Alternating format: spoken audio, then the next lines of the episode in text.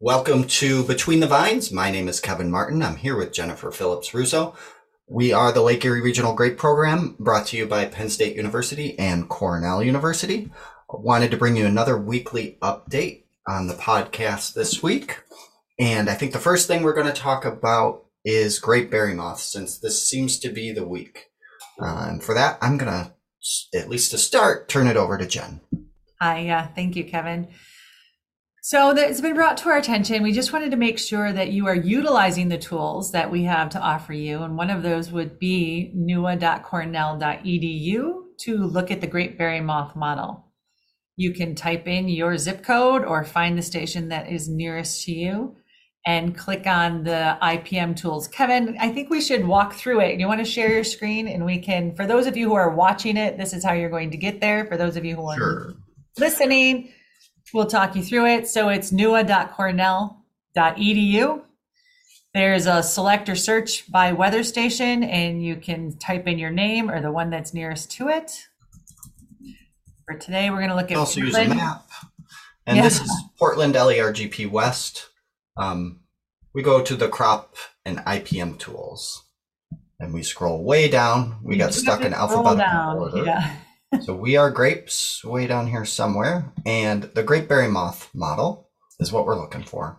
So before we even continue to go on with this, I would like to state that I hope you know the number that you should be looking for for growing degree days for when you should um, be timing your spraying and scouting a bit or efforts. I almost said abilities, and that's 1620. The number you're looking for is around 1620, and that is because we, they research has shown that 810, 810 growing degree days is the generation. Correct, Kevin? That's the way you would state that? Right. So, and this is for spraying that third generation, and we start counting those growing degree days. You can see right here, based on wild grape bloom. Uh, the model artificially estimates that on 529 at Portland, LERGP West, and this is based on growing degree days, that wild grape bloom occurred. Um, it's pretty close, but if you want to do better, you can click here and enter your own date, and the model will update.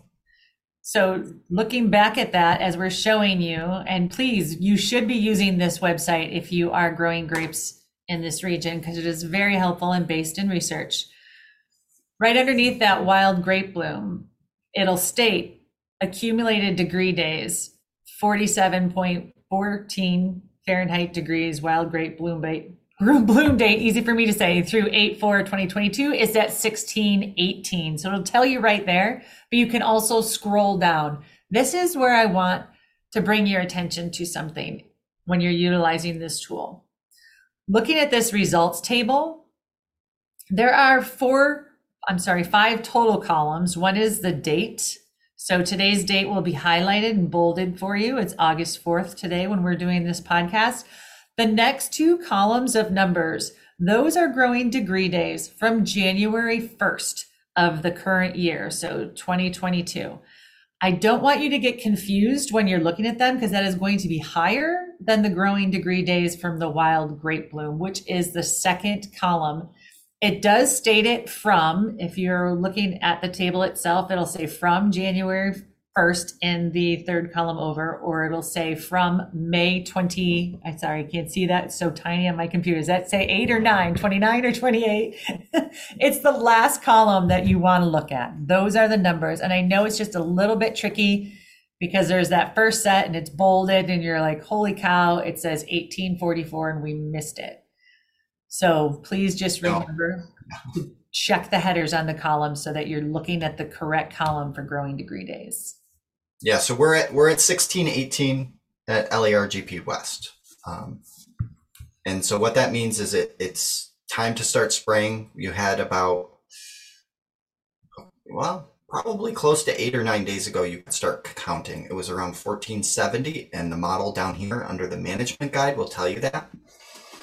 Ideally, uh, it's time to put on your um, it's time to put on your ingestible pesticides. So Intrepid Altacor. But this is as close to 1620 as possible. And what you'll see tomorrow is that it will be time to put on contact insecticides. 1620 versus 1618, the model is not actually that accurate for all insects. We're really trying to hit the bulk of them. So you can certainly put on your contact insect- insecticides yesterday. That would not be a problem. Um, I think that's really good to state is that this is a model. right. This is not a precise science for this particular, it is a model where it takes previous years and puts them together and makes the best educated, I don't want to call it an educated guess. And as you can see, we're accumulating 30 growing degree days today. Um, I'm not worried about two growing degree days. You could certainly uh, go a day early, particularly in this scenario where we're only two growing degree days away with your contact insecticides. You do only have a couple of days to put on um, your ingested materials like Intrepid and Altacor if you know i like to sort of favor the early part of putting it on as close to 1620 as possible. So starting on august 1st in this location probably would have made sense to me for a 150 acre grower. You know somebody who probably takes four to six days to spray um, so i shouldn't say 150 acres just try to think of this in the context of how long does it take you to spray and if it takes you more than a week to spray you're going to need to use um, both types of materials, or it's just not going to be realistic, especially when it's warm, for you to get coverage on fast enough. You're going to start too early and end too late. Um, but for the most part, August 1st, August 2nd in this location, and then probably by, it doesn't exactly say, but I would say by the 6th, especially if it's something you have in stock you're going to want to switch to the contact insecticides and just put the Intrepid away. And the model is going to say on August 8th that it's too late late to spray. And that's assuming if you can see that on August 8th they're forecasting 1734 growing degree days. So the model will say at 1710 or 1711 that it's too late. Again, I'm not worried about one growing degree day. If you have to spray on the 8th, I guess that's okay. I would try not to, but you know, weather happens. Right. Um, but certainly by the 9th or 10th in this location, it, it's probably you're going to want to take a look at what's occurring and think critically about spraying. In a high pressure situation, you definitely want to keep spraying even though you're late for just this generation. Um, because we will have constant pressure potentially at this location. We have reached 1620 by August 5th. That means there is a very high likelihood or potential for an additional generation. This should be a full generation, um, unfortunately. And so, what that means is not any, what we used to say when this model came out is you'd wait another 810 growing degree days. Um, somebody want to do the math on that? It's like 2,400. I used to have that memori- number memorized, but you don't need to know it anymore because now um, there's enough spread because you know the early berry moth come early and they hatch and then you get early on top of early and you get late on top of late so there's enough spread in the generations by the time this generation this next generation is occurring that you just need constant protection. And it's a lot easier to get that constant protection earlier because you're not harvesting grapes. So you know what that means is if you're in an area that really needs protection in whenever your insecticide wears out you will put on another insecticide. So you know if you put intrepid on at 1587 on august 3rd maybe on august 13th or 15th you'd put on another application of something Thank you, Kevin. I would like to add that we are going to have, um, if you are a member of our program, and that's the Lake Erie Regional Grape Program, and you receive our crop updates, our podcasts sort of go along with what we're talking about in our crop updates and what is timely in our region. But that being said, in our my crop update this week, there will be a table of all of the NEWA locations with the current um, growing degree days for today. That's going out this afternoon, so you can you don't have a chance to get to a computer, please make sure you just check your email for, or well, if it's on your phone, if you don't have a chance to get to the NEWA website, and then you can see it there as well. I also want to add, Kevin, are you done? Did you want to talk any more about Grape Berry Moth? Because I mean, I would just sort of second what you're saying is please use this model, especially if you have any grape berry moth. The traditional calendar based method does not work. Call it global warming, call it insecticides that are kindler and gentler that don't last a month. You know, call it whatever you want to call it, but spraying on July 4th and August 10th is no longer effective. So this year we saw varying degrees of how long it took for a generation to, from start to finish, and they were all different from their typical average. Uh, we have actually lost some growing degree days between um, the early July, what what ended up being that second generation early July targeting through August 4th in this location.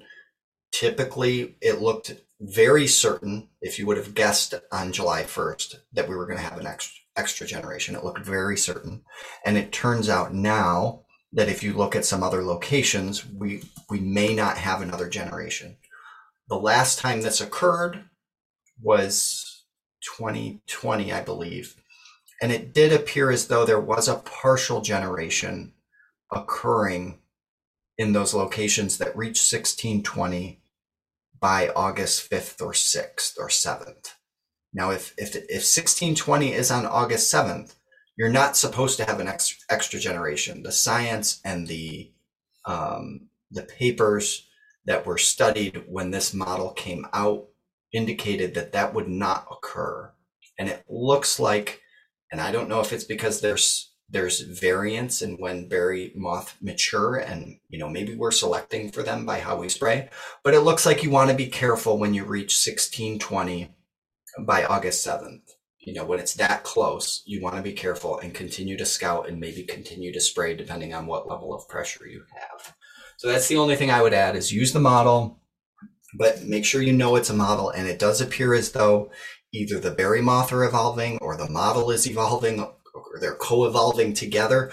So um, if you're in a situation where you don't have a lot of berry moth pressure, you can sort of um, just use the model. And if you have tons and tons of berry moth pressure, sort of take it with a grain of salt and give yourself some insurance, you know, around not relying on it down to the very nearest growing degree day. Plus or minus a couple of days is, is much is a much healthier way of looking at it. Thank you. So I have been out in a couple of the vineyards and I have noticed, and I'm sure you're all a little bit happy that we've had some rain in our area, that downy mildew is showing up on some leaves. If you happen to have, are you looking at another model while we're out here? I was just going to check the soil moisture, which I think I can do with this station. Um, you can check it on the. But you can continue to talk about downy mildew. So if you had high pressure last year, I would highly advise that you get out and take get take some scouting for it out there. It is starting to show up with the oily spot looking on the leaves. So I thought you were. So where were you? What type of varieties were you seeing downy mildew in? I've actually seen I've seen it in some Concords, and I've been seeing it also in wine grapes. Okay. And are you seeing it on leaves or clusters? Leaves, or? on leaves. Okay. I have been in some vineyards where there is berry damage, but that's from previous. So, but it's definitely noticeable. And just with what you're getting, you're getting higher prices now. Keep your leaves clean, keep that plant healthy, give it a good, not only to ripen the grapes this season, but for next season. Keep your leaves clean. Um, yeah, and you know, I haven't been in it, so I haven't seen the severity of the problem, but just starting to show. It's not it's not widespread, for at least what right. I've looked at. Certainly, it wouldn't be something even with high prices that I think you have to be too crazy concerned about in Concord if it's just starting to show up. We are starting to see some sprays go on as sort of one last hurrah. Mm-hmm. So it certainly makes sense to continue to provide protection, especially if you're out there spraying for berry moth anyway. Um, Unfortunately, mixing copper is a little bit tricky with some of the insecticides, but but there are some options for, I, I believe, some of the liquid copper products, things that don't necessarily al- need pH altera- alteration are possible, and also just using other products. But like, um, if you are very concerned, what Brian had has mentioned is that copper does a better job with powdery mildew of leaf protection than even some of our best powdery mildew materials, uh, only with leaves. So this time of year when you're not worried about berries, it's it's a very good option, especially for longevity. So it is something to consider.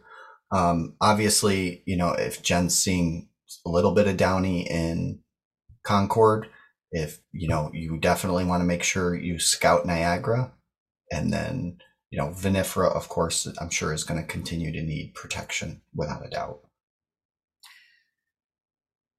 I think that's all I had. Japanese beetles were crazy, crazy where I've been lately, but it's been mostly in wine grapes. I know it's not a huge deal in our Concords, but when you're doing canopy manipulation, removing leaves, there's less of a canopy with hedging. You want those leaves that you have, so take care of those Japanese beetles as well, which you should be able to do with your berry moth spray. Well, you know, depending on what you're applying. Which one you're putting on, yeah. Right. Yeah. Um, other insecticides aren't really a concern this t- time of year. Um, you know, for concords, like we said, most of the fungicides are not that big of a deal. It like it can make sense to make an application, but um, you know, we're seeing fairly reasonable crop load levels in some of our crop estimates. So hopefully you've done a crop estimate and you can use that to inform your decision in terms of how many leaves you think you need.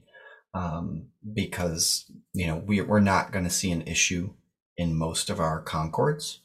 And you know it depending on what you did you know going into this what is now almost wet weather it seems like certainly from a leaf wetness perspective even if i don't know if you noticed if i was if you were watching the video we have had some actual humid and rain events that really haven't added anything to soil moisture. We're seeing soil moisture come back down off of field capacity at Elliott at CLEREL. Um, but that doesn't mean the leaves aren't wet, and they were, and it showed quite a bit of leaf wetness. So, you know, hopefully everything was clean going into mid July. That's going to be pretty much good enough for Concord. It, that doesn't have much of a crop on it, and you know, uh, it's going to make it a lot easier to manage vinifera and hybrids as well. You're still going to have to manage, but it makes it a whole lot easier. Mm-hmm. Um, the only other thing I have, you know, in terms of pricing, uh, it is starting to become that time of year. We'll we'll talk more about it later. We are starting to see. So first, I think I mentioned this last week. We started to see some very small declines in fertilizer pricing, and now we're starting to see some relatively sharp declines in other commodity pricing, uh, like corn and soybeans. Well, that's so, good. What's that? Well, that's good. Well, no, I mean, I I would anticipate that we are we are able to continue to maintain retail grape pricing uh, and juice grape pricing because the replacements are as expensive as they are. So um, you know, high corn prices are actually very good for us, even if it means high fertilizer prices. So wow. we'll see what this means in the terms of the trend of fertilizer prices. And honestly, both when you're looking at fertilizer and corn, they are still historically fairly expensive. Mm-hmm. Uh, it's just that we're starting to see them move in the other direction.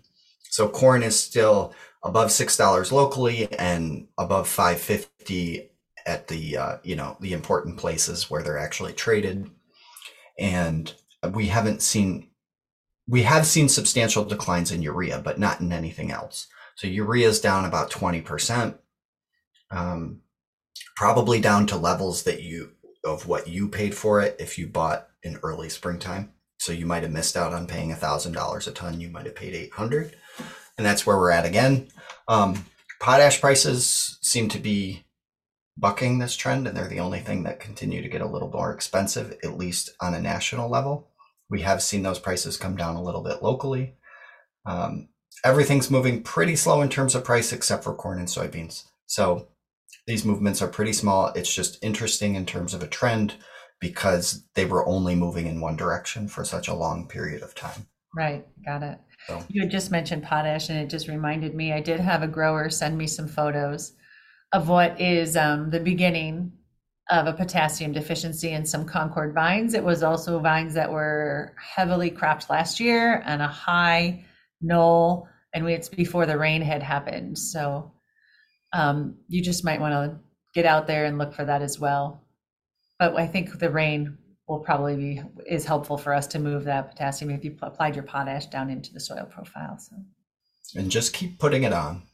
I mean, when we're at three, four hundred dollars a ton, we even if potash is nine hundred dollars a ton, we want to make sure we do what we can to avoid that nutritional deficiency.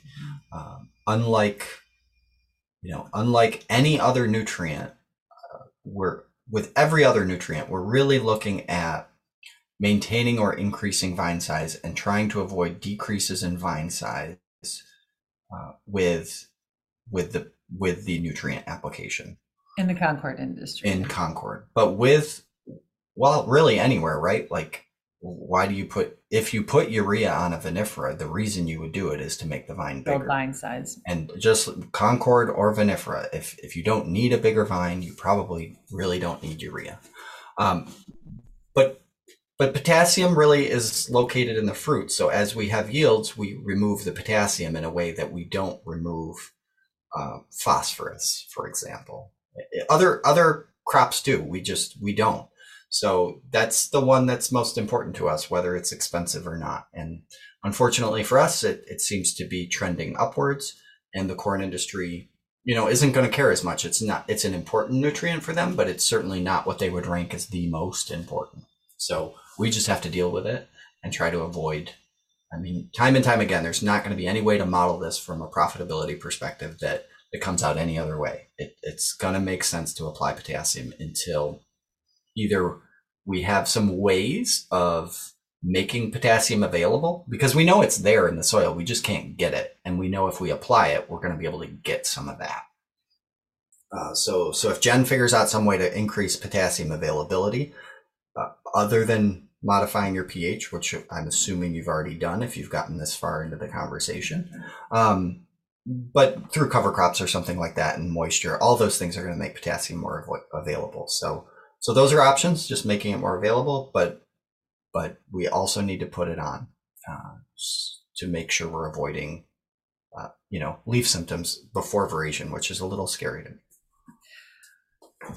Thank you, Kevin. I would, just want to switch to one more topic, and this is just my weekly shout out for people to start scouting their vineyards for the spotted lanternfly. So in New York State, they have, you can find all three, a third instar, which is black and white, not in our area, mind you, as of yet, but this is why I want you to scout for them because they are in New York State. The fourth instar, which is red, black with white dots, and young adults. So I we have talked at num- of our numerous coffee pots. There have been issues of sightings in just around Erie, Pennsylvania. I have not found a live insect, but that's sort of a needle in a haystack because it was in a wooded area that people were telling me it was. So I did go out and scout. I didn't find them myself. That doesn't mean they're not here. I just want to bring it to your attention that you should start scouting for them. If you need to know what they look like, you can find them on um, New York State IPM website or New York State Department of Ag and Markets. Just Google spotted lanternfly New York. Many websites will come up for you. That is the same thing for Pennsylvania. PSU has so many great things to look at to help identify and where to report. So just get out there and start scouting, please. If we can keep the numbers down, I think we'll be okay. So there is actually going back to NEWA, there is a spotted lanternfly model on NEWA. Um, the way it works is you need to know when last year's eggs were laid, the first egg mass detection. We obviously can't do that because fortunately we don't have uh, spotted lanternfly. They're estimating based on a growing degree day model that it was 915 2021. If that were the case, we should actually start to see adults tomorrow. If they're here, obviously, which hopefully they're not here, but but maybe they are. So adults will be right around the corner. It will make scouting way easier. Um, you know, certainly in a week, I would say, because I don't think that that model for egg laying is going to be off by more than a week. So in a week, you should be able to see adults. So scout your tree lines. If you have a wooded area near your vineyard, just take a look there. If you have black walnut, tree of heaven, burdocks, they're going to be on you, they kind of hide sometimes too when they see you looking they'll go to the other side of the stem so you may have to pick up some stems and peek around just take a little time and do do do dill dill do i can't talk Due diligence. thank you it's been a long i just got back from a long trip trying to find some so i'm sorry i'm a little bit off my game today So we know that this is the last sort of busy time of year before harvest. I drove by a vineyard yesterday that had um, just one vineyard block. Somebody was weed spraying it, somebody was fungicide spraying it, and somebody was planting cover crop seed. So obviously, three guys working in one block. Obviously, it's the it's the last sort of busy time of year before harvest. Um, Jen, do you want to mention any events we have that hopefully thread that needle between the busy time of year right now and when harvest begins? We are holding an August 31st field day here at the Cornell Lake Erie Research and Extension Laboratory in Portland, New York. This is to have Terry, Dr. Terry Bates, and myself talk to you about what all the research that's going on out here in the back and for you to see the facilities and ask any of the questions in person. We've got the pruning trial out there, nutrition deficiency trials going on, floor management trials are starting. There's um, pest trials and weed trials and spray trials. So if you have any questions and you just want to come and see and spend the morning with us, it's from 9 until 12, and then we'll have a lunch at 12 and it's free. So show up, ask us questions. Again, that's August 31st, 2022 at CLEREL in Portland, New York. Thanks a lot. So this was our next last last episode of no, it's not July. This was our first episode of July for um It's August. see? August, whatever month it is. Um, but we will continue to be back next week, uh, and uh, hopefully we will continue to do this every week. It will get to be uh, a little bit of a challenge post harvest, so we are going to reach out to some of our growers and and invite them to suggest some topics. But certainly through harvest, we'll have plenty of updates as har- harvest progresses and uh, as uh, sort of things start to mature in the next couple of weeks. I think that's probably what people want to hear about most. Um, but thank you again for joining us. And if I'm wrong about any of this, please contact us and we will talk about whatever it is you want to talk about. whatever it is is going on in your vineyard that you find puzzling is most interesting to us. So thanks again, and we'll see you next week. Have a great week, everyone.